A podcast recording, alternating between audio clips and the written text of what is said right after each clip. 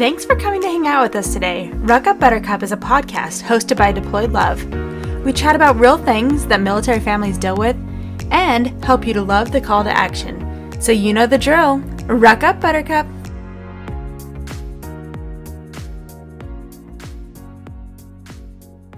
Ruck Up Buttercup podcast can be found on all your favorite streaming location. As well, we are now available on Wreaths Across America Radio on Fridays at 11 p.m. and Sundays at 1 p.m. Eastern. You can find Wreaths Across America Radio on the iHeartRadio app, the Audacy app, and the TuneIn app. Just search the word Wreaths. Can't wait to see you there. Hey, everybody, welcome back to another episode of Ruck Up Buttercup. Today we are joined with my friend Kami. She is here to just chat with us because we wanted to have another voice and another person. And Kami and I have been friends since we were stationed at Fort Hood. So it's great to have another friend on the show. Today, we're going to be talking about becoming the new military spouse. So for you girlfriends, um, even just if you just became a girlfriend, you're going to want to know some of these tricks and tips, as well as some of the acronyms that we're going to talk about while we're on the episode today. But first, I'm going to let Kami kind of tell her story. We like to hear other military spouses' stories. Hello. I have been a military spouse for almost 13 years now. So does that, I don't know if that makes me a veteran. I don't know. What is it? Does. Past the 10, 10 year mark. I know a little bit about it. Um, we were first stationed in Germany, and um, that was my first duty station. So I was very nervous. I didn't know anything about the military. I actually got to go with him to AIT because he is his AIT was nine months long, which was in Arizona. So I moved myself up there, and then and this is before we had kids or whatever. So, and our first duty station was Germany and then Italy and I had my first son in Germany and in a German hospital.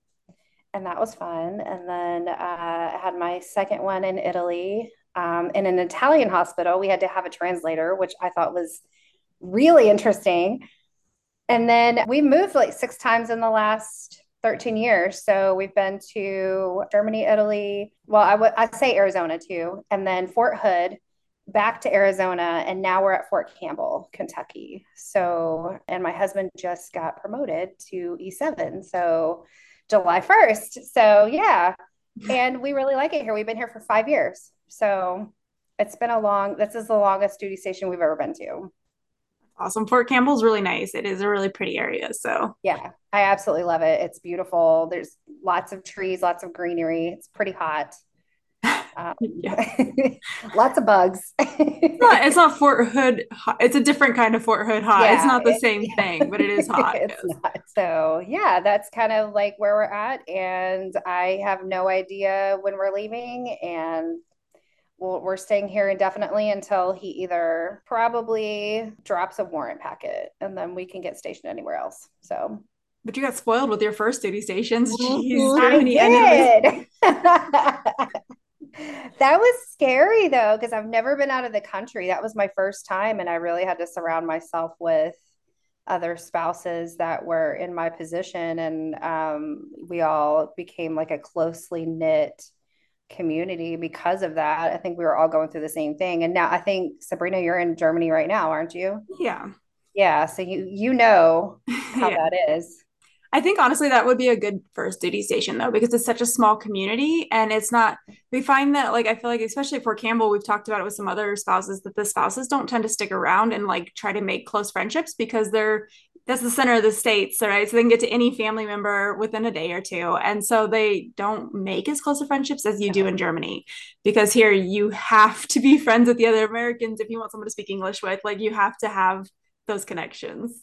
Yeah, yeah, that's a really good point. I was just going to like add into that because I feel like a lot of service members are the same way. Like they tend not to want to make friends. Like I feel like you have two. There's two different. You have one who is all about building like a family who wants to hang out with his battle buddies like 24 7 and then you'll have a different person who wants to separate work and leisure life type of thing and so I know for myself, my first our first duty station was here at Bragg, and we have lived here at Bragg. We we grew up military, so we were already familiar with Bragg area. So it wasn't until we moved to our second duty station in Alaska that my husband was just like, "Oh yeah, I guess I have to come out of my shell and actually make friends with people that I work with. Right. I want to have any type of community or anything like that. So I think it's I think I personally think having a duty station away from family helps spouses get a little outside of their comfort zone and quicker become in that mindset of being a military spouse and having to make friends. Whereas if you have someone who is living close to their home or their family or their friends that they've already made, they're likely to stay in that civilian sector a lot longer. So then when they're thrown into it later in life, they still struggle. So I feel like even things that we talk about today are more geared towards our newer spouses or girlfriends, but there are some spouses that I think who have been spouses for five years or so who are just realizing that they don't know everything because they've not had a time to learn it like whether it's verbiage from the military or how things work things like that. Yeah. That's a good point because i kind of went in as a spouse a little later on in life so i was older than most younger spouses or new spouses so my husband and I were dating for three years prior to him joining.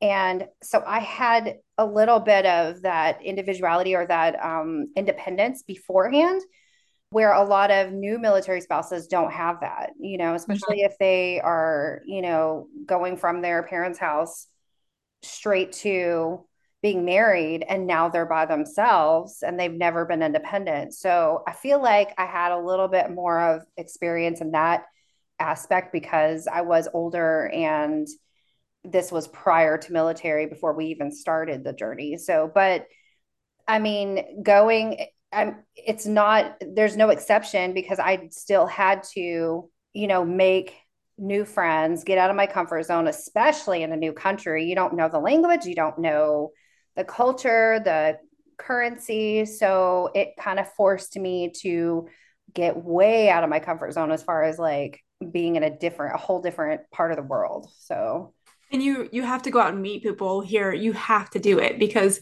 yeah. you just are you're going to be lonely because even if you do you still have connections with your family and friends from back in the states but you just kind of have that time difference and they're just doing a totally different life from what you live when you're overseas in any station. I mean, I was in Hawaii, the difference was still majorly mm-hmm. different and you have to make friends that can connect with you and understand what's going on locally and i don't know it is these are the best places i've lived i mean it's even being here it's only taken me like six months to really find a good group of people that we hang out with and it was not like that at bragg it took me years for before really? we had like a really close group of people that we hung out with and the only yeah. reason I said that I had a good group was because I had brought Jane from Germany. We both moved Yay. back at the same time. So we just, we already had built in friends. And that happens sometimes, but like here, you just have to make those friends because who's going to babysit your kids? Who's going to watch your dog when you go on a trip? Like you have to make connections immediately or you're just going to be stuck at home and really lonely. Yeah. Well, and it can be a really lonely life. So like why put yourself through that? Like, you know, if you're so I I'll I'll kind of talk about my situation a little bit. So when Jeremy first joined, um we were young, but we both grew up military. We kind of knew the lifestyle. And my husband wanted absolutely nothing to do with anybody he worked with. Like he didn't want to have friends, he didn't want me to be involved which kept me really isolated because even though I grew up military and I knew a lot of the ins and outs of it, when he deployed, it was awful. Like I um his first deployment, we were still just dating. We weren't we were engaged, but we weren't um we weren't married yet. And it was one of those things where it was just like you know, this really sucks. Like, I really wish I could connect with other people in this unit, be able to talk to people who are going through the same thing as me. And so, like, it's really important that you find at least one person that you can do that with. My husband definitely learned the error of his ways as he, you know, after 15 years of being in the service, he finally was just like, it's fine.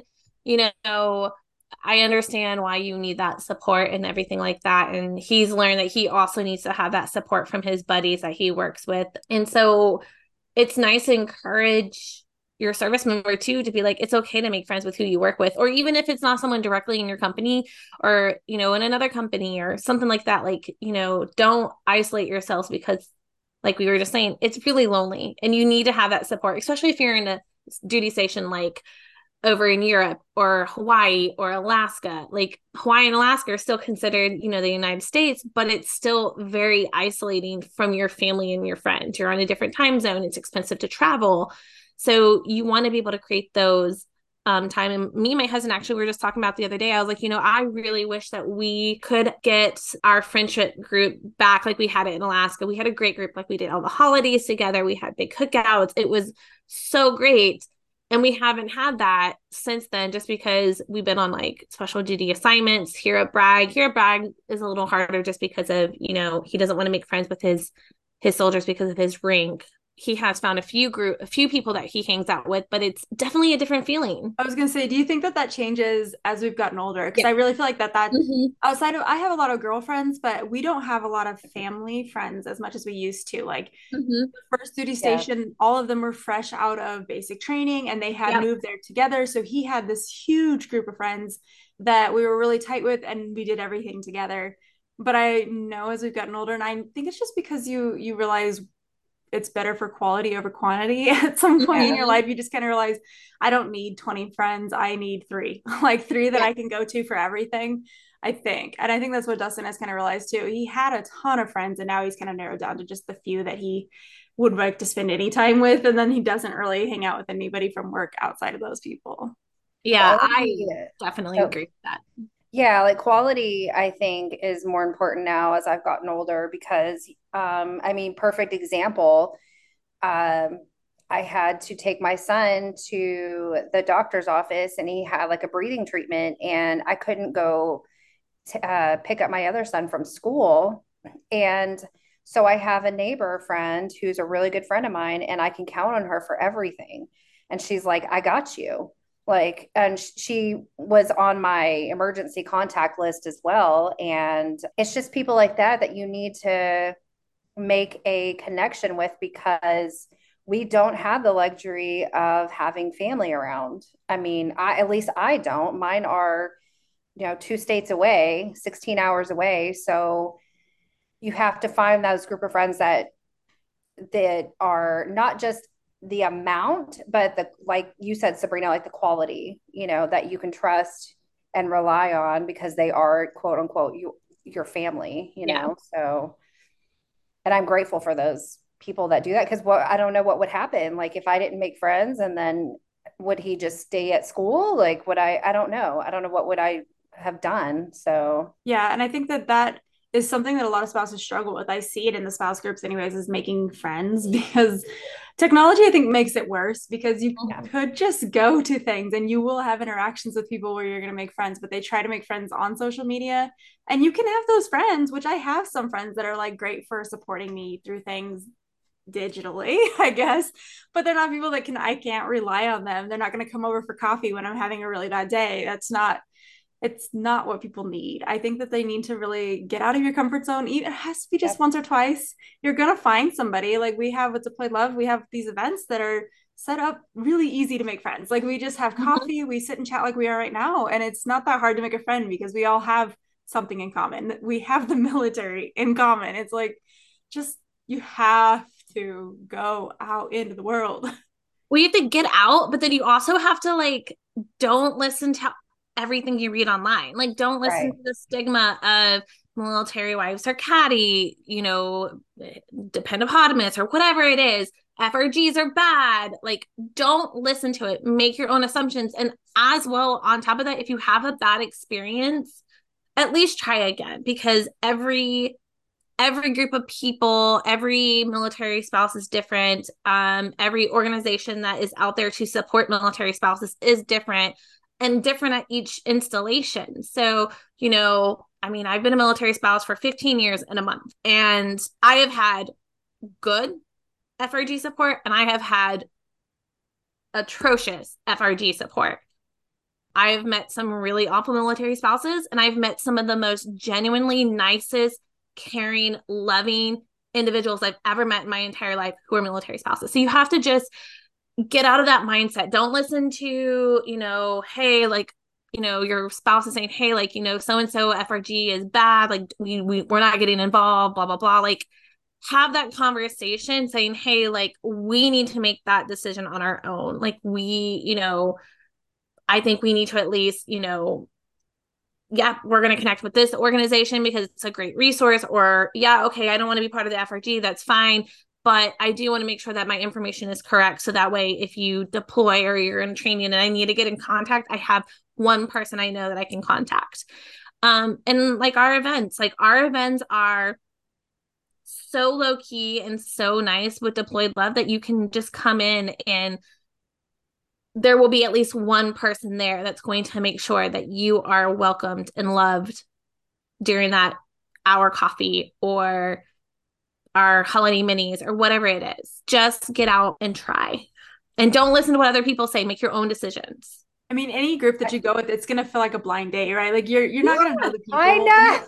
it is going to be weird. We all know it's going to be weird, but you have to do it because if you just sit on your computer, you're not getting anywhere. Just and, shut up. That's all you got to do. And yeah. I mean, it's, I think a lot, uh, you know, and I'm not trying to poo poo on the younger generations, but I think they don't like that uncomfortableness mm-hmm. of getting out there and meeting new people. It is, it's uncomfortable. It we all feel that way, you know, and if you don't like a person, you don't have to, you know, be friends with them or whatever, but just show up. That's all you have to do is just show up. You never know. You never know what uh, you know, what kind of people you're going to meet and I've just had so many people like flake and because of that uncomfortableness they just don't want to feel it so they yeah. just like retreat and they and and then they go on the military spouses pages and complain that they don't have friends and i'm like just show up that's all you got to do that's it I mean, and you'll be surprised. I mean, that's how I met Sabrina. I just showed up. yeah. yeah. just have I was to. like, I'm gonna go, like, because I was, I was, you know, I was struggling so hard meeting friends here at Bragg. Partly, I think because I came back to Bragg and I had some of my friends that were in the civilian sector that still live here that I was like, oh, I'll reconnect with them. But we are, we, you know, after coming back and like reconnecting with them, I kind of learned that we were just on different paths. And it was something that, you know, I was like, you know, I'm still friends with them, but like I don't really connect with them on a lot of things anymore. And so, and then COVID hit. And then I was like, well, this really sucks. Like yeah. I need to make at least one friend that you know I can count on and you know I was trying to avoid making really good friends within my husband's company just because of his his job and his rank and I was like you know I I'm will be nice a cordial but I didn't want to find I didn't want that to be my sole group of friends because I I knew that I would have to be cautious about what I said to them um like i couldn't go and talk about work but i wanted still to connect with people that i was had things in common which were other military spouses. It's much easier to connect with military spouses than it is with people who don't know what you're going through. Yeah. And so yeah that's how i met sabrina.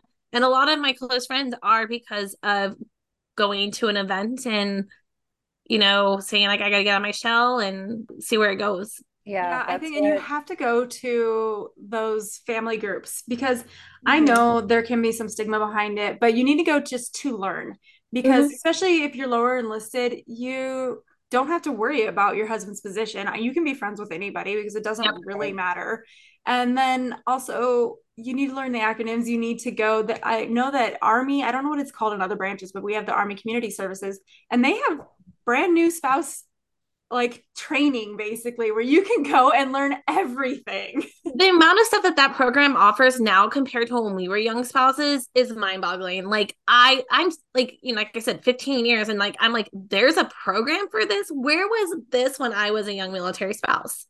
Yeah. yeah. it's basically like basic training for military spouses and they can they sit there and they teach you everything you're going to need to know to just survive i mean it's not going to be everything but like just to get by and all these acronyms that we're going to talk about in a little bit they is in that it's they're going to show you so when your husband comes home and is like saying all these letters and you're like what the heck are you talking about i have no idea what's going on it's not charlie brown gibberish like you know I oh i know that one mm-hmm. it's actually kind of funny because i do have uh friends that are not military affiliated but they are living in the same town mm-hmm. in Clarksville. And I have to, I forget that they're not military. So I have to kind of not dumb it down, but like explain because it's just funny how they're like, I don't know how you can, you know, do this without your husband. And like, what does PCS mean? And I have to kind of like explain. so I think it's, if you you get a leg up if you can learn those acronyms and i mean you don't have to be completely immersed in you know his job or whatever but i find myself being so fascinated with my husband's job anyway and mm-hmm. the military that I just want to learn, you know, because I just I always ask him how his day is, what you know, what he's doing, because I just find it fascinating to me. I know I'm a weird, I'm weird like that. I wish I knew more. Mine's got the TS, the top secret is one of those acronyms. But, oh yeah, he can't uh, say anything. I don't know anything that he does. I just know he sits at a computer all day. So it's like, and it's been like that for the entire 14 years of marriage. Like, what does he do at work? Everybody asks. I'm like, mm, I yeah, I always I get those shrugs. And then and then when he wants to say something, like he said something the other day, and I was like, what does that even mean? Like, I don't like you're I don't know what that means because you've never actually said that to me before. And so like he'll be like, explain it to me, like dumb it down. And I was just like, oh, okay, like that makes sense. Like, That's kind of how Randy is. My husband, he flies drones, he flies UAVs, and uh he's always talking about something. And he, I think he forgets that I don't understand a lot of the jargon and so i'm like what and so he kind of explains it and on mm-hmm. my level so i can but he i like how he just you can tell that he's passionate about his job because he'll just kind of go on and on and on and i'm like okay like but i just think it's cool because he has the coolest job and i'm like i would love to fly like you know, a, a million dollar video game, you know, essentially. I I how that was marketed to him too, because that's how Dustin yeah. got the job. He was because they was like his recruiter was like, it's like video games. It is not, but it's fun. It's oh really my god. And the fact that a recruiter did that because the recruiters, I mean, Jimmy was a recruiter and they don't know what everything is. So the no, fact that someone like sure it's like not. a video game and that's it's like what, a video game. Oh he was probably some like grunt, like I was gonna say probably going like, on. He's like, no, for sure. You're you're at a computer and you click buttons like a video game. and for, for those listening, a grunt is like basic military, like hoorah, carrying salt, like you know, Eleven Bravo. I don't know all the Front all the guys kind of battle, yeah, yeah. the ones that just like are in the thick of it, constantly in the mud, carrying a rucksack, carrying a rifle yeah. Those are and which is funny because that's what my husband signed up to do. Like he was like, I don't care what other jobs, like I want to do this. And I'm just like, why? I just want to be a fighter. So smart. Why?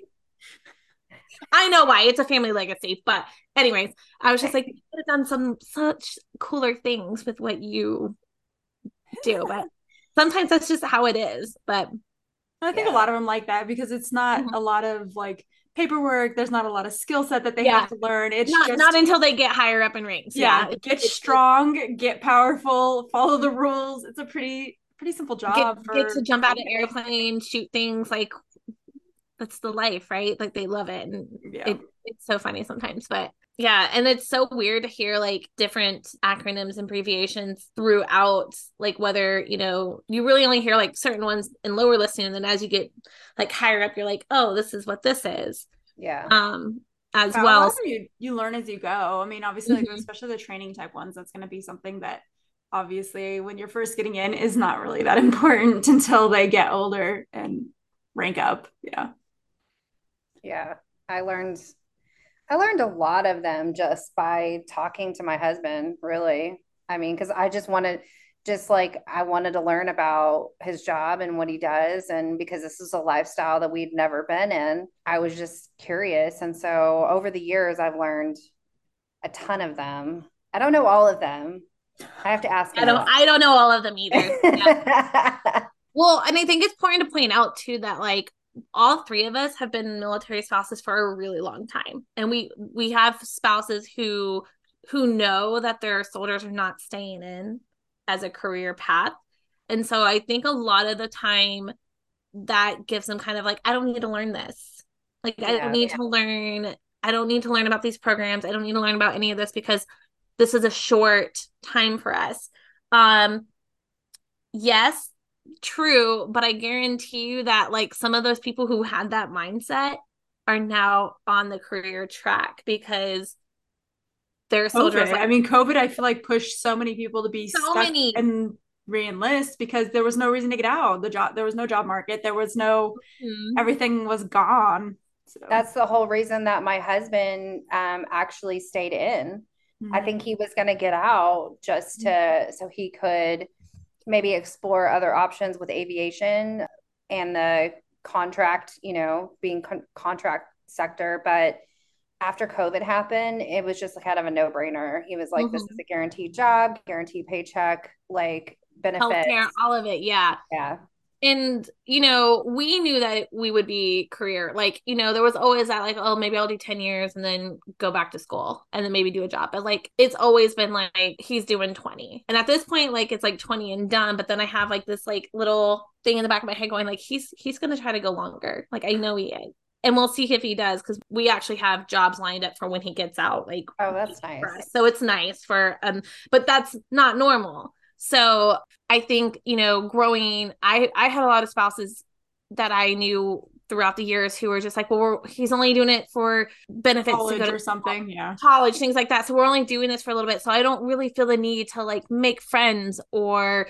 learn what this means or, you know, utilize this program. And then they, I mean, almost every single one that I talked to who got out, like, out, like, was like, I really wish I had utilized my CAA or you know i had done these different programs with acs or you know we're thinking about coming back in and i'm just like it yeah it might seem kind of pointless to learn things but like you never know because you may learn something that you didn't know yeah. and then it helps you decide what to do down the road well, like, it makes me sad when they don't want to make the friendships with the military community because we've talked about so many times on here. Like, this is, it's a family. And I mean, mm-hmm like today Kami joined us last minute because it's just we have all these people that follow us and they spend we spend our lives together where we're not stationed together but we are going to support each other whatever way we can for the rest of our lives.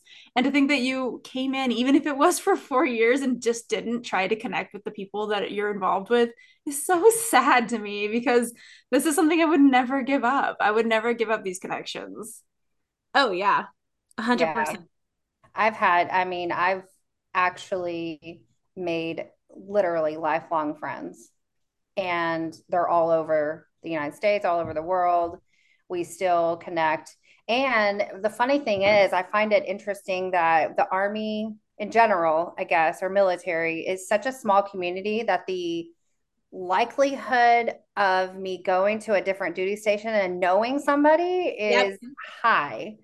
And I've had that happen so many times, not just with uh, the Army itself, but with his job, because his job is so specialized that um, we can only go certain duty stations that actually have the drones available. And so the likelihood of me running into somebody that I already know that it's just, it's the probability is pretty high. So I just, I cherish the, the, connections I have with and the friendships that I have made over the years, even when we PCS, that is the hardest it thing sucks, for me to yeah. do is I meet somebody so amazing and then one of us, you know, like PCSs or whatever. And that's like, I think that's probably the hardest thing I've yep. Had to deal with because they are just absolutely amazing. I'm like, I wish I would have met you sooner, you know? Yep. I, I, feel like right I always, yeah, I always make those friends right towards the end of either yeah. their term or my yeah. term. And it sucks so yeah. bad because I'm like, oh, I finally have like this really close friend. And now one of us is going somewhere else especially yeah. last time when i when i was living at bragg we were there for seven years. And mm-hmm. so i would make these really close friends and then they just leave. And it was just like oh man you have to start all yep. over. Even though yeah. you're not moving you're still starting over every three years because everybody moves away. Everybody. Yeah especially when you're in the, the point of the career where you're not moving as much um it feels like everyone's constantly moving then you don't move. And then so it's just like it it's a downer. But you know you like you were like Kami was saying like I've said this before in the podcast before like the military community is so small like I have run into people in the middle of like a small German town that I I was stationed with like 5 years ago I have run into people you know I grew up military so I've run into people who I went to school with who are now in the military in Alaska. Like I like it's crazy. And then it's also super fun because then you have those friends who are like, you know, hey, like we're, you know, coming through, like, can we see you? Like I have a couple yeah. friends that work for AAFES. And every time that they come in towards this area, they're like, hey, I'm coming to town, let's get together. And I'm like, absolutely. And so it's really awesome to be able to have that experience. Also, when you're road tripping, I think it's super fun to be like, hey, you know, we're PCSing to Alaska from Bragg. Like, you know, can we stop on our way and see you? Like, my door is always open to anybody that wants to do that. And I know a lot of military spouses are the same because a they want to see their their buddy they want to see their battle buddy or whatever you want to call them even if it's for 30 minutes. It's it's always nice to reconnect because when you reconnect with those people even if you don't talk to them every single day it feels like you didn't like it feels like your friendship like it stopped and it starts right back up where you left off. Like there's no like in between. Yeah and i think the reason that it feels so small is because we are all each specialized, right? Like mm-hmm. you're most likely, especially if you became friends with someone that was in your husband's unit, that they're gonna end up at a duty station like you because like Kami was saying, they can only go and it's with every single like job your person can do because like if you're a pilot, they can only go to X bases. Mm-hmm. If you're a medic, you I mean medic is maybe most flexible, but still if they're gonna be at a hospital, it's at yeah, some bases but they're a medic that has like a, an attached specialty to them though so right. like it's like, mm-hmm. you know like you have like 11 bravo medics like so they can only really go where there's an infantry unit like I could be wrong on that, but like I, am pretty sure it's they're they're specialized too in what they in the job that they do. Right. Um, so making friends like outside of your husband's unit is great. I think that's awesome because there's less drama. That's definitely a way to get military spouses with less drama that way. But you should make a few that you get a little bit closer to with in your husband's unit because you're going to find them at other duty stations a lot more frequently that way mm-hmm. because they're going to be getting stationed with your husband again. They always do. So, well, and also spouses in in the same unit, you know, I can call on them or they they've like texted me and said, "Hey, there's a spouse thing going on. You want to do it?" And that's how I found out about. Um, they did spouse flights where we got to ride, you know, like ride on a Chinook and a Blackhawk, and I didn't know anything about that until one of the spouses was like, "Hey, are you going on this?" And I'm like, "I had no idea this was happening." So it was fun, and we got to go together. So it was a lot of fun. Yeah, well, and that's why I think it's really, really important for you to connect with your with the spouse groups within your organization, like whether it's your SFRG. I'm not really sure what it's called in the other branches. I'm going to assume it's some type of family readiness group, or you know, making sure you check your emails that they send out, or you know, connecting with another person within the unit to be like, hey, I want to do this. I mean, I feel like there's so much information that goes out through all the different organizations on the installations that it's so easy to miss things. Um, so I also encourage everyone to follow all of those organizations' pages on Facebook, check their websites out because you know there are so many different things. I mean, I've been an FRG leader, and there were times where everyone's like, "Are you going to go do this?" And I'm like, "What? Like, I don't even know about this." Like, absolutely, I want to try this out, or I want to do this. Like, you know, or hey, that's maybe something we should share to other families and so it takes a community to like really be a community. So it's nice having those individual people to help you along the way and let you know when things are happening. Um, yeah, and you yeah. won't have that unless you get yourself out there and say, Hey, my name is so and so. You know, I would love to get information about X, Y, and Z type of thing. Yeah, even MWR has, I follow MWR's pages on every duty station, and they have so many I mean, more so with other duty stations than others, but they have so many things going on. I mean, I've even met like my son, I signed him up for soccer every um, fall and spring. MWR has their thing on post, and I've met soccer moms. So, like, you just never know who you're going to meet. And now we all meet up at the pool once a week with our kids that were on the soccer team. So, you just never know like who you're going to meet, who you're going to, you know, connect with and hang out with. And, you know, I think it's that's how I met them and I thought it was cool. So now we're like the soccer moms club, you know. and that there's so many things that are available. It is hard to keep track of it, even if you're following all those pages. So are gonna have to go look up those things. You're gonna have to either just look on your Facebook and the events. Like you can look at local and it'll pull up a ton of that stuff. I think a lot of people feel like, oh, I'm a military. We just don't get a lot of support. it's ridiculous. After being part of like and starting Deployed Love, I'm like, there is so much mm-hmm. out there, so much out there, and it, you're just not looking in the right places. Or it, I mean, a lot of our stuff doesn't get to people because there's so there's like 50 events the yeah. same day, and it's hard for people to keep track of what's going on, but yeah. don't feel like you're not supported, I guess, as a military spouse because the USO, MWR, ACS, I mean, these are at all bases and they all have events.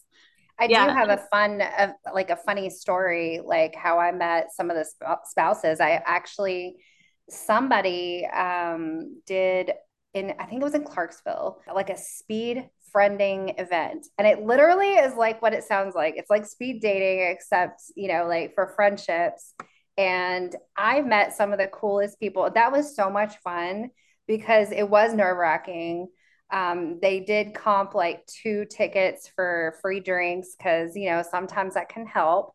And it really did feel like dating, where you just like, meet somebody for three minutes and then you just say, Hey, like, this is who I am. Do you want to hang out sometime? And then we made all the, all the, so you had to put yes on a note card if you um, like them or if you wanted to connect with them and then know if it wasn't kind of you know your thing or whatever which is fine. Like we can't we don't have to connect with everybody.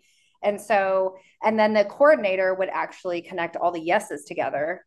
And that way they would give each other's phone numbers. Now obviously we would hang out afterwards and add each other on facebook but that was the funnest the most fun event that I've ever been to. It was so nerve wracking. And but... good for you to go though. Yeah. I, yeah. I don't know if I could get myself to do that. That's a lot of like a few interactions in like the coffee socials is great because I can kind of just not talk and kind of fade into the background if I'm just not comfortable. But oh my gosh, to do one on ones would be a lot, but that's awesome. Yeah, it was, I mean, it was nerve wracking because I met like at least close to like 30 people in like an, uh, I don't know, however many, I think it was like three hour time period. And it was, you got three minutes to like yeah. actually be like, all right, is she legit or is she like, you know, somebody that I don't really want to hang out with? So it was fun. So it sounds fun. I feel like you would just have to just say the most odd fact about yourself and if they just don't react properly be like okay well that's not gonna work. Mine would be some book fact some super weird book fantasy thing and then if they were like oh what? Like never like, no this is not yeah i mean and like i said it's it's okay not to you know not like somebody yeah i agree with to that. see them again so you don't well, I think it's okay for you to tell yourself that like don't force a friendship. Like you yeah. don't want to be in a friendship that you don't actually enjoy or you feel supported. Um, because I mean you're gonna have those type of friendships where it's just a person like um they, they're really they're friends with me and they're my only friends, so I'm gonna use them, but like I don't really like them. So like it's okay to set boundaries and it's okay to say like, you know, this this friendship didn't work out, so let me try again. Yeah. Um, it's just as important to remember to try again. Um, yeah, after a bad experience. Yeah, and and you know, and that's I I think especially for us because it's it's we haven't dated like actually dated in years, and so when it is like dating, like when you go meet new people, like you're like putting on your nicest things, right? And on your best behavior and trying not to say the wrong thing, and then you're worried about like what they think and it can be very overwhelming. And so it's it's definitely one of those things where like if if that is something that triggers you or if you are an introvert and you get psyched out over things then you know i think we talked about this on our last podcast with um hobbies and things like that. Like you know find groups that you have things in common with. Like you know if coffee um talking about books anything like that like find people you know that you connect with on another level other than being a military spouse may help you find your your your your group your tribe. Um, yeah you have to look at friendships like a relationship because you are it is a weird dating experience at first but this is someone that you're gonna spend nights watching movies during deployment. Yep. you're gonna you want to find these people that are gonna trust in your home with your kids mm-hmm. watching your pets whatever it is and you also have to be willing to take a breakup like it Mm-hmm. sucks. Like at bragg i had a group of friends that i was getting pretty close with but i had realized that they were kind of toxic. And it was it was hard to walk away from them because they had become what my kids knew. They became you know basically part of our family but i knew that it was just the whole group was not what i wanted to be part of and i found out they were saying things as a group for us, speaking for us to other people. And it just really, really pissed me off because I was like, that's not something I would have said or even addressed towards those people that you had said. And I just realized, no, I, as much as it sucks, I have to start over because this is not the friendship group for me. This is not the kind of people I want to be around. And it sucks. It's like a huge breakup. And we, there was a lot of drama around it leaving the group, but you have to do what's best for you. I think when it comes similar. down to that too.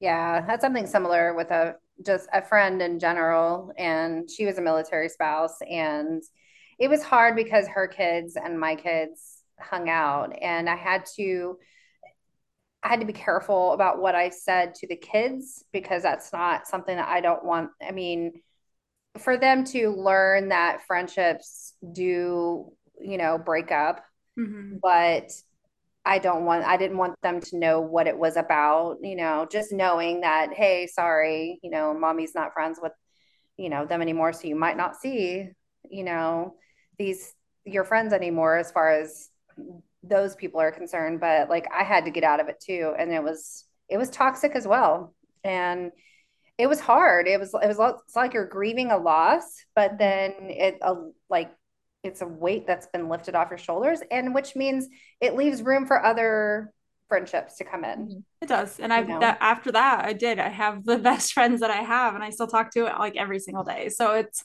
i'm glad that it it did happen but it was really hard like you're saying for my kids because they were at a very impressionable age. They were like for well, Darren was probably from two to like five when we were like, so it was like three out years where we spent all the time. We have pictures of them, time. all the yeah. girls that they, she, Kira used to hang out with. And we had pictures of them growing up every year. We would go to the same farm and do ice cream every summer. And it was just like, man, we, we lost this huge, what could have been a huge family relationship with these people. But I knew that even though a couple of them hadn't really wronged me, it was, they were a group and it was, there was no way to like, separate yeah. that situation without just cutting the, the losses and being yeah. like, okay, we need to start over.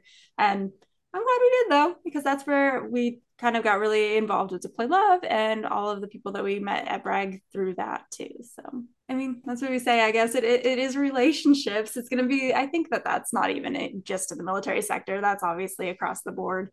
And ours is a little harder because we do move and you have to make those friendships quickly. Like otherwise your three years goes really fast. It does. Oh yeah. Like um i remember every well i think one of the things that i thought was pretty funny was when you move and you start over you and you enroll your kids in school you have to have an emergency contact. Mm. and i didn't know anybody and so i was like who am I going to get, you know? So I was like, I have to make some friends in order, and of course you can change that, but I just find it funny that we have to have that emergency contact. And that's like the hardest thing. Anybody yet? I have no idea.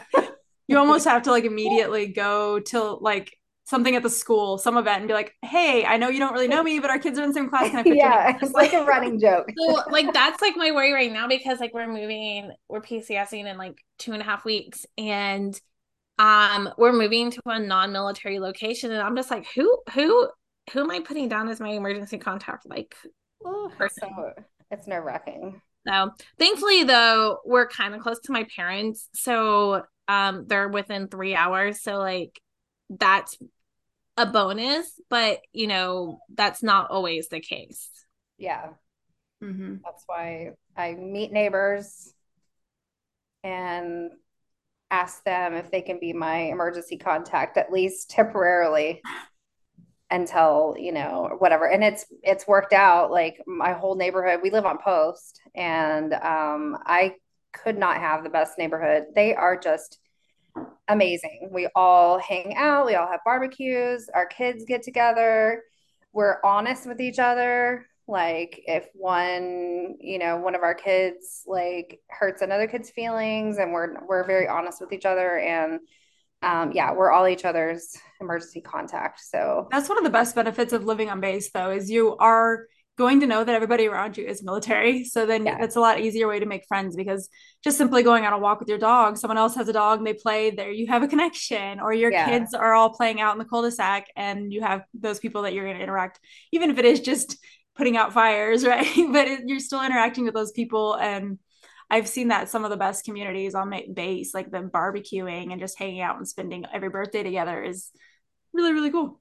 That's easier, I mm-hmm. think, because we're all close. And I can't speak for the spouses that live off post. I think they made me have to work a little bit harder to, you know, have those friendships. But um, we that's all I've known. Every duty station that we've ever been to has been on post. So, and it, it works for us. It doesn't work for everybody, but like, I it's just more convenient for us. So, um, it's easier for me to make friends. Yeah, yeah, like I said at the beginning, like you have the two different spectrums of soldiers, those who don't mind living on base, and then you have yeah. like absolutely not, which is my we've never lived on base. I'm I never lived on base growing up either. Actually, that's a lie. There was six months stint when we were at Fort Benning that we lived on base. Um and so you just you just have I mean, it's a preference thing, like you were saying, and um, and it's a little harder because if you don't get out and meet other people, then you know it it's not as easy. I think we've met friends within our unit, so the and they happen to live out in the general area I live in. So it's always been nice to be like, okay, I'm gonna put you down as my emergency contact. And you always think you're not gonna use it, but like, I mean, I've had there's been oh, yeah. there's been several times where I'm like, hey, can you pick up C or hey, can you grab D from the bus stop? Um, I'm running behind, or you know, I had an appointment, and you know, appointments can go way past their appointment time, and you think you have it planned, but then you don't have it planned, and um, it's just nice to have that one person to. Yeah, I see pro- pros and cons of on and off base. Mm-hmm. We've lived on and off base. On as a single soldier, like lower enlisted, it there was no benefit to that to me. Um, I felt yeah. like we were stuck in apartments and it was that's where the most drama i think is. I don't think it's so much in the families. Once you have kids i feel like you are more of a community but i think that a lot of the drama was other young spouses who just didn't want to deal with their neighbors and we were all just stuck in these apartments. And most of us were probably like 19 and 20 like we shouldn't have been living alone in the first place kind of thing. Like the drama that was drama. And then as active duty in Germany, we had to live on base at the time because we were lower enlisted. And I actually liked that, but I can see the pros and cons because, like, living now off base, um, we are able to connect with the Germans a lot quicker and we are integrating a lot faster. So my kids are like in German uh, sports and stuff like that. So it's been really good for us to acclimate. And I know that that's kind of the struggle here is seeing if you live on base, a lot of those spouses don't go acclimate as well and so then they're struggling with like learning german and struggling with the culture differences and struggling with shopping when it's because they get such a comfort zone of living on base. I mean i don't know yeah. kami you were here too i was gonna say. And so they don't, they don't step out and they don't go try to ride the buses and the trains and as much i guess because everything's kind of right there. The the first spouse i ever met um and it's funny like off topic but like I have so many cool stories because like you know like living off or living in a different country but my the first um spouse that I ever met I was we were still like waiting for a house on post in Bamberg Germany. They it's not even a base anymore. Um they shut it down.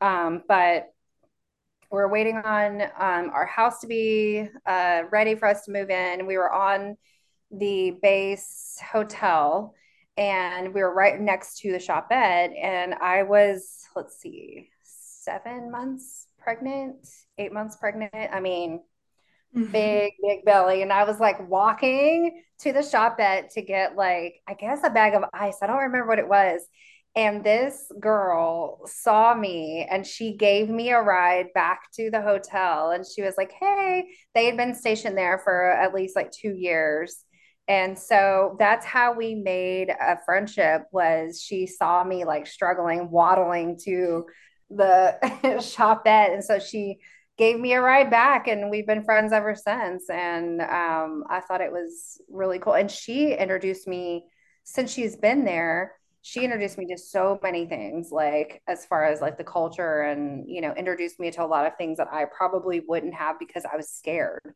because I didn't know, you know, being in a foreign country, just I was afraid. So she was like, yeah, let's go, you know, out to a restaurant. And I learned about, you know, the language and the like um, euro or whatever, the, the currency and how things work. And so if it wasn't for her, I don't know. I don't know if I would have ventured out as much. Yeah, so I have a very a- similar friendship story with that. I I had moved there 36 weeks pregnant too, ridiculously huge, and it was just like but the one girl that I ended up connecting with, it was via Facebook, but Facebook wasn't super huge then. But she was like, "Oh, I just had my baby here in Germany uh, like a few weeks ago. I she took me to all my appointments and stuff because." you know, especially when we were first getting here, I had to get a doctor immediately, and it was on the German economy, and I had to like figure out how I was going to get downtown. I didn't know how to ride a bus. I didn't know how to like catch a taxi in German. So it was really nice that someone was willing to take me to all my appointments with her little yeah. brand new baby in tow. She was like, "Yeah, it's fine. We'll just sit in the waiting room during this." And so, yeah, I it's nice. be that person. Nice I think we've talked about that before. Also, be that person for somebody. Yeah, oh yeah, for a long time, and you see a new spouse struggling, be that person because you're gonna make a best friend, and you make someone's life so much easier. Oh yeah, that was it's definitely a core memory because you know, like I would have never I don't know what I would have done without her and knowing, you know, I and I later on I look back and later on I did meet other spouses from my husband's unit, but she wasn't even in the unit. Her husband wasn't even in the unit as my uh, my husband. So it was just it really meant a lot to me. And i was like okay cool. Now i feel a little bit more comfortable in going out. And i ended up like because of her and how comfortable she made me feel i ended up like going by myself sometimes. Um this is pre-covid but and just like putting on headphones and going out by myself with um the my youngest son and just like exploring you know, downtown Bamberg by myself, you know, and maybe that was a little risky, but I felt safe enough to do that and comfortable enough to do that at that point. So it was fun. Uh, yeah, I think Europe is pretty safe in that sense. Just yeah. Well, let's talk about acronyms before we get off because I know that that was the hardest part. I was telling Ashley I was I looked it up too before we got on. I had a pink book with the like ranks of military on the front that said married to the military. And it was like your guidebook for being a military spouse. I, and it's so I funny. I forgot all but, about that book. Yeah, it had all those acronyms. It had all all of this I don't know if any of it's even relevant actually, like thinking about it. I don't even know if they still give that out or even have that to give to people, but I remember seeing it. Like it, I think you could get it from still like, on Amazon. Yeah, it was it yeah. was definitely published in That's 2009 when we first got in the military. So how accurate all of it is, I don't know, but it changes. It was really helpful. Some of mm-hmm. it changes, most of it. I mean, like the basic stuff is you know still there but some but like alc and slc and all that i think they've they've changed but it's a constant rotation of yeah it just depends on everything like frg is sfrg now they include soldiers in that that's like the biggest one i think has changed yeah. drastically over the years but and that's for army um but i mean like i feel like pretty simple ones that are across the board are DEERS which is the defense enrollment eligible eligible oh my goodness. Eligibility. My gosh. Enrollment system. Whew. um i think that one's pretty common across the board and is something that everyone should know what it is yeah. because you have to be enrolled in that. yeah. EFMP is for sure one that I yeah. feel like is one that a lot of people don't know because they don't need it right away. But oh, if you yeah. ever get stationed overseas, yeah, gotta know it. So technically, technically, everybody's supposed. If you have any type of chronic any, illness yeah. or anything that requires therapy, speech therapy, anything that requires like constant.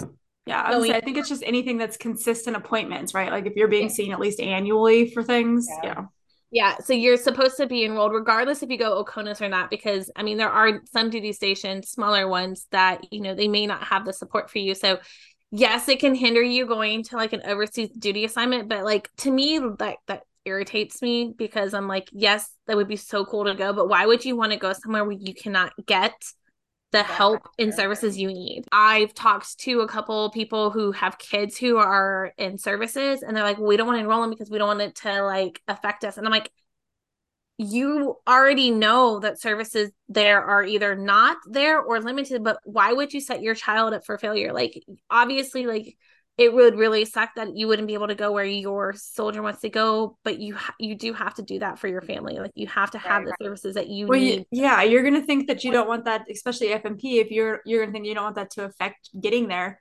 Okay great you get here and then you find out that you can't be here. Now you're gonna have to figure out how to move back because that's a whole and then you have to re pcs and let me tell you moving overseas is not a fun time so how and they may make you on your dime if you were not honest with your with the services. And so it's it's just yeah, it, it's unfortunate that it can cause you not to go where you want to go. But is it really? I mean, and there's ways to get around it. Like I had been diagnosed with depression, and you know, when we got orders to Alaska and having to go through that, they were hesitant. And I'm like, like it was a situational thing. Like, you know, there was deployment three of my grandparents passed away. I was struggling with X, Y, and Z. Like I haven't been on medication for it in nine years. Like, like is it really like something holding me anymore? Really, yeah. There's definitely ways around it, like you know, doctors note things like that. But like if you are in actual services, whether you have asthma or whatever, whatever it may be, that you have to go see someone on a regular basis, you have to be enrolled in it, and it's it's so it makes sure that you have the services there for you. And it would be unfortunate, especially if you have something that's life threatening where you get stationed somewhere and they and don't you can't get the aid. You can't get the the support and the help and maybe life saving things that you need. So that's probably like the one the one thing that irritates me the most about like we don't want to enroll because of X, Y, and Z. And I I know I got onto one of my friends here because she did that because they wanted to go to Alaska, and I was like, "You're not gonna go to Alaska. You guys have too much stuff on your guys' stuff," and they were banking on it. And I was like, you know, I love you guys, but like you're gonna set up your son up for failure if you guys lie about his EFMP. And yeah. I can tell you right now, and you've already done your research, there's not services there for him. And I think a lot of people get the mistake that, oh, well, because it's still in the United States or even in Germany, they're a very mm-hmm. advanced culture. But like that, just because it is here, it doesn't mean that you're going to have access to it. They don't take TRICARE. They don't have any openings because there's so many people using it. Like there's reasons why the military is going to restrict you. It's not just because it's not easy for them to do or they don't want to pay for those services in that area. It's most likely you're going to get there and have like a 6 year or 6 month wait for a service that you absolutely need and they know that they're tracking that from their people that are already stationed there mm-hmm. so they're right. trying to make it a point so that you're going to live a comfortable life and if you're pushing against that yeah and they're trying to avoid like compassionate reassignments because you get there and realize that you don't have the support and you need to go somewhere else or you know breaking up families like because at, at some point they're going to be like you have to make the choice you can either go with your significant your significant other can go back someplace where they can get support um because we can't send you back because we can't we don't have the tools or the bodies or anything like that to do that to replace you here. That sucks. After, the fact. After the fact. So it sucks. Point. So I think it's important. And I think that's EFMP is not actually talked about a lot because it's one of those things where if you get like you know soldiers are it soldiers are completely different things. So it really only affects family members. And so if you have a new spouse that comes in and there's no type of like paperwork or the soldier doesn't explain it to their spouse or however it might be you don't know. Like i didn't know anything about efmp until we moved to alaska. And i was like what is this? And i grew up military. I just don't ever remember having to do anything with it growing up. Yeah, it was definitely different for us too because we got married in Hawaii and so we didn't have it to have it in order to get it. And I am definitely qualified for EFMP. So it was like when we went to move to Germany, they're like, oh, well, you need to get like X more appointments with each of these people and you need to have all of them sign off that you can go. And it was like, we knew nothing about it. He was a baby. And so when he got to Hawaii, we weren't married. So they didn't, it, it wasn't even mentioned. And when we got married, it wasn't important. We just needed to get on DEERS, so it wasn't important. And then yeah, so that was our same thing as when we got moved overseas. It was the first time we even knew what EFMP was. But and usually that's when it's like the most strict is if it's someplace where it is an OCONUS move, which is an yeah. overseas move, which includes Alaska, Hawaii, Korea, anything where it is outside the normal network for insurance that it yes, they're they're TRICARE in Alaska and Hawaii are the are the same, but services are there limited because yeah, of the location. Um and it, it's just important and it's definitely something that you don't want to mess around with and i highly encourage no one to do it because it could consequences could really suck. Like you know they could say okay you're gonna have to move it. It's on your dime. And we all know how expensive moving is. And again why put yourself at a health risk Yep. Just so you could go to some place that you are responsible to go to or you want to go to. It's not worth travel. it. Just go there travel. to travel. Just, right? If you want to go to Alaska, take a hop. Yeah. What is that? It is a where you can go on standby for a military flight and go places where there is a military like Air Force hub. Utilize that program. Is that what they're called now? Because I do you remember uh, Space A? Is that what they're called? It was Space A, but I've always so it's it's it's a hop space A flight. So okay. they I think it's like interchangeable. Um, so like because it's like a hop, like you're you're it's not you kind of have to hop here, and then if you have to go to a different location, you're gonna have to hop there. Um, but yes, Class A or Space A. Space um, A. I remember that. Yeah, and you know it is definitely one of those programs that are really cool, but you have to have flexibility with it. Yeah. Um, I only remember utilizing it from overseas to stateside, stateside to overseas when we were stationed. Um, and it's definitely and not priority. the most comfortable. There's priority. It is not priority the most comfortable flights. I have been in a cargo plane from Bragg to Stuttgart, Germany. And I can tell you right now, no one told me how cold it can uh-huh. be on a cargo plane. I was freezing. Thank God. Thank God some poor soldier took pity on me and gave me his sleep mat. And and I'm a teenager at that I was a teenager at that point. So I was just like, this sucks. But you know, there's so many cool things. Like, you know, like there's so many programs out there that you can utilize. Um, yeah, it sucked, but if I known to have brought like a sweatshirt, I had flip flops on, no socks. It was just cold. It was also like March time frame, so it was just still chilly in general. But it, it's one of those things where you like you just, you know, there are ways to go places that you want to go inexpensively, especially nowadays, I feel like with like all the travel agents and things like that, like you can easily find cheap ways to travel. Yeah. That's what we're talking about on the next episode. So we'll get into that more. Yeah. But yeah. So okay. Um what's another one? Uh, we talked about the FAP, which is the Family Advocacy Program, but there's a lot of tons of those, like USO, ACS, USO, ACS, MWR, MWR. um, um, some like I guess some more terms that are like more your husband might come home and say is like your NCO, his XO, yeah. like those things that you're like, and what you're like, what is an XO?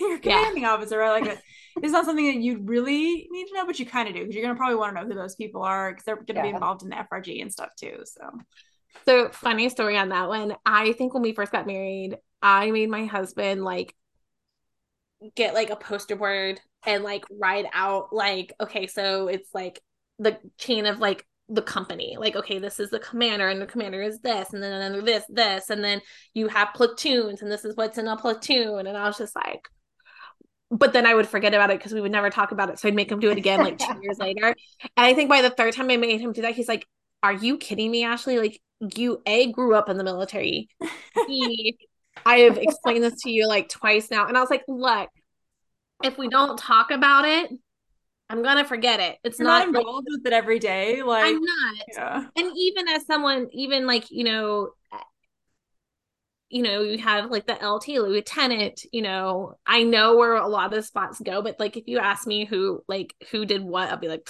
yeah. like I don't know. Like, you know, and again like i try to be interested in my husband's job and things like that but like sometimes you just you know kind of give up. I don't know. I and I feel like it depends on where we're stationed too, because Air Force has different terms for like their units and their yeah, like all of it changes. So it's like, what? What are you talking about? And because I think we were attached to a cab unit, so they're they're like squadrons are called different things. Like oh, everything yeah. is so different every time we move that I just kind of gave up. I was like, ah, I don't need to know who's in charge of what. I, really, like I get confused on um the promotion, like promotion points and uh, I hate the timing grade. Yeah, I don't understand it. I try, but like because it changes all the time depending on your MOS. So like, and then like, all the new rules they come out with, like it's yeah, always- they come out with it's just constantly changing, and I just can't keep up with it all. So I'm like, all right, well, if you get picked up, then yeah, I do. I feel like the older we got, the less I was like, I'm not following this anymore. I just don't have the energy. Like I know yeah. who important people are because he talks about them regularly, but I'm like beyond yeah. that, I'm like, I got no idea what's going on. So I think another um, abbreviation that's really important for military military spouses to know about and what it entails is OPSEC.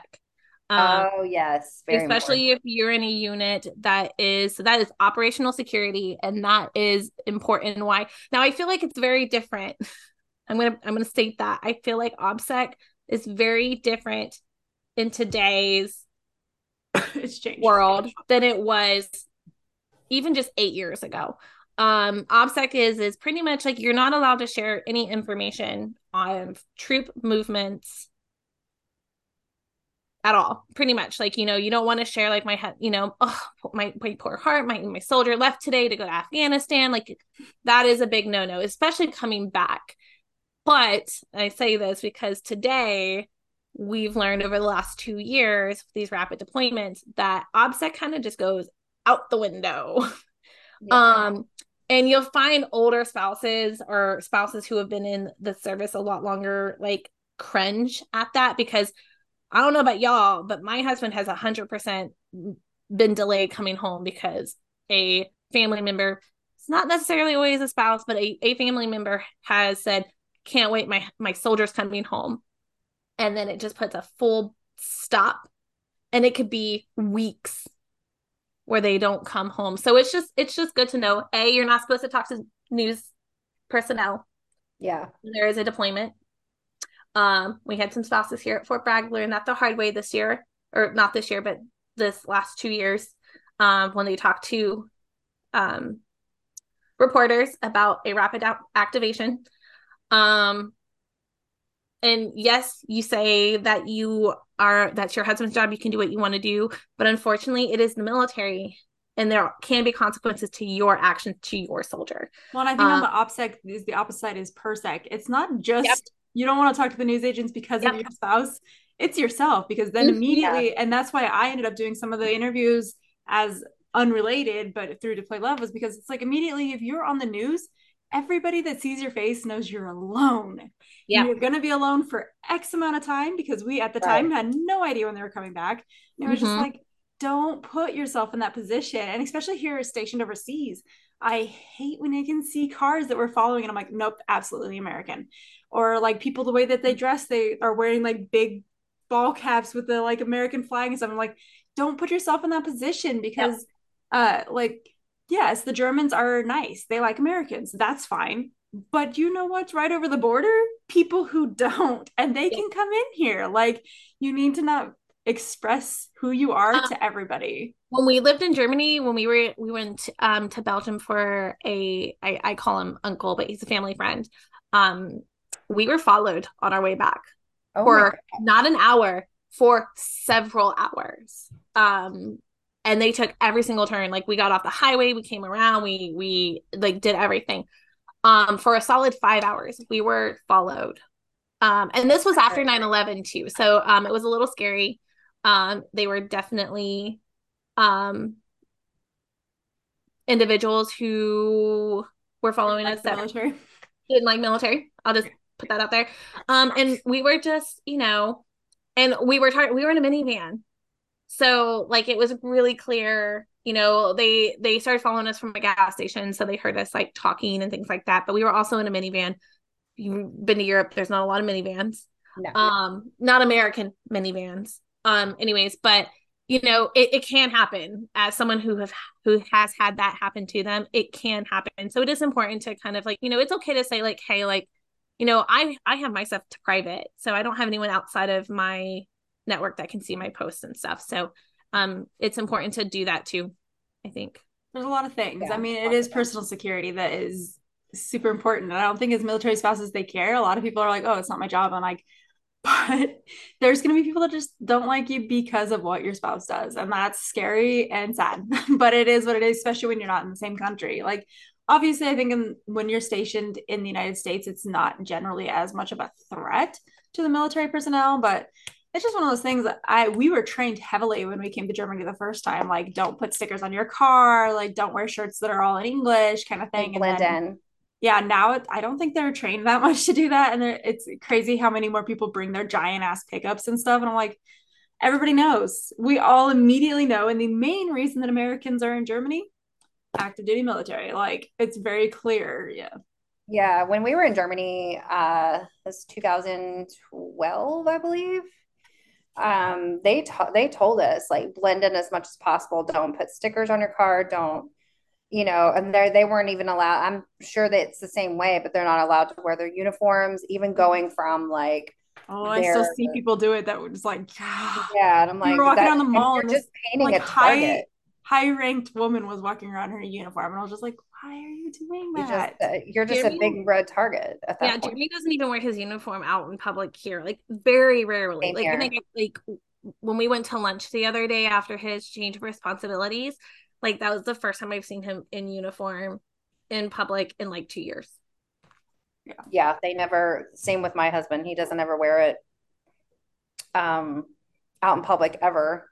And then like even on social media, my husband doesn't have Facebook or anything like that, so I, it's a little bit easier. But like I've had friends or family, they don't see him, you know, in pictures, and they either assume that we're like not together, like we're divorced or something, and um, I have to nonchalant, like, kind of explain to them non, um, like in a text message or something like that, where, hey, we're okay it's just I can't let people know that he's deployed or whatever at that time.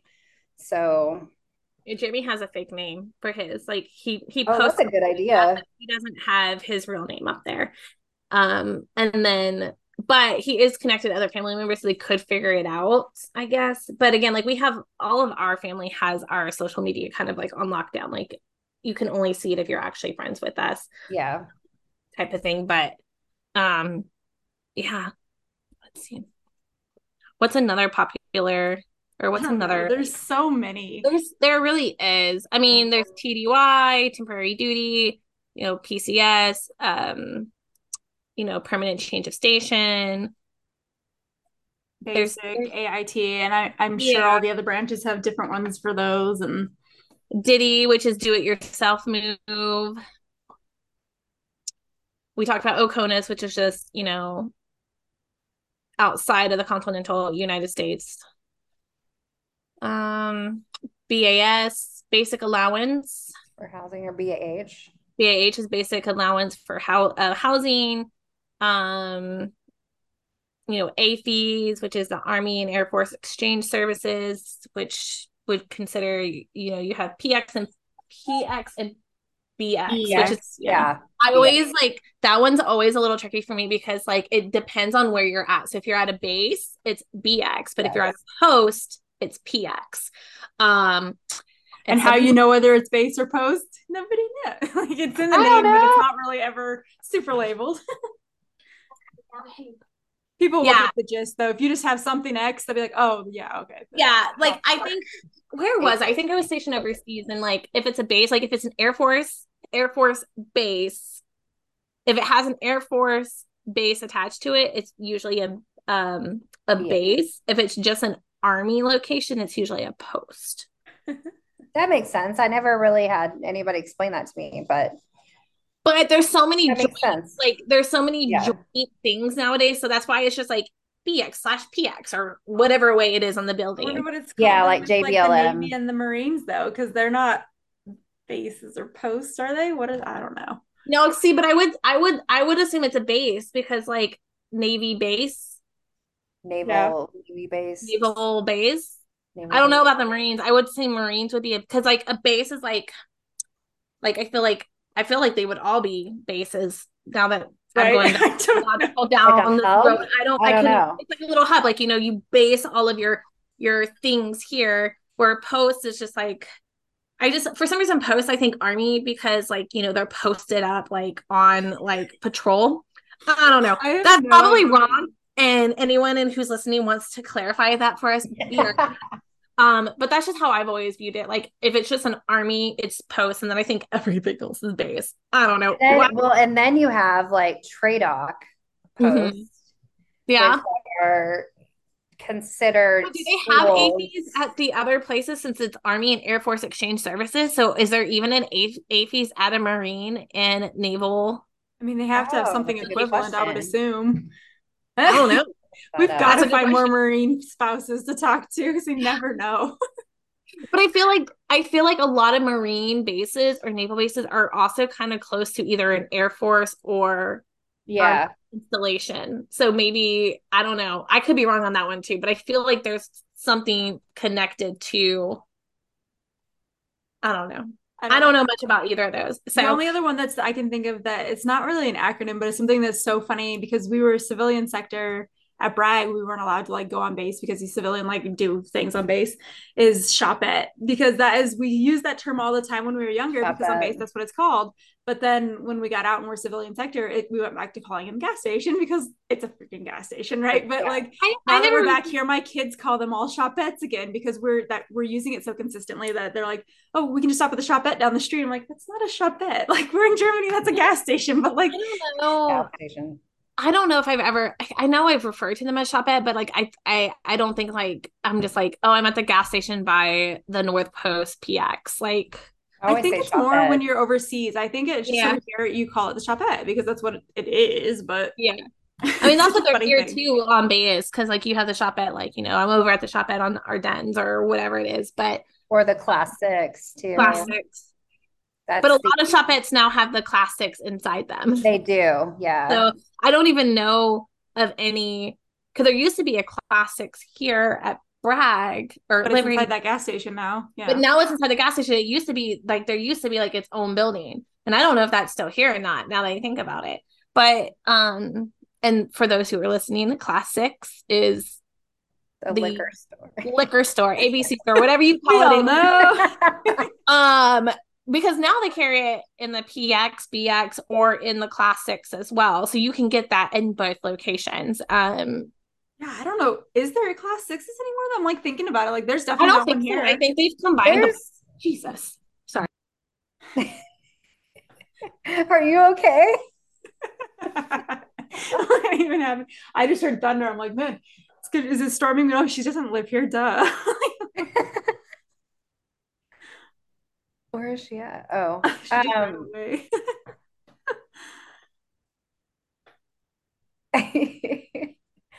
Jeremy took the muffler off his bike. He had a motorcycle, and it literally shook my entire wall above the garage. It's so loud. Holy cow! Sorry, I jumped. you're so funny.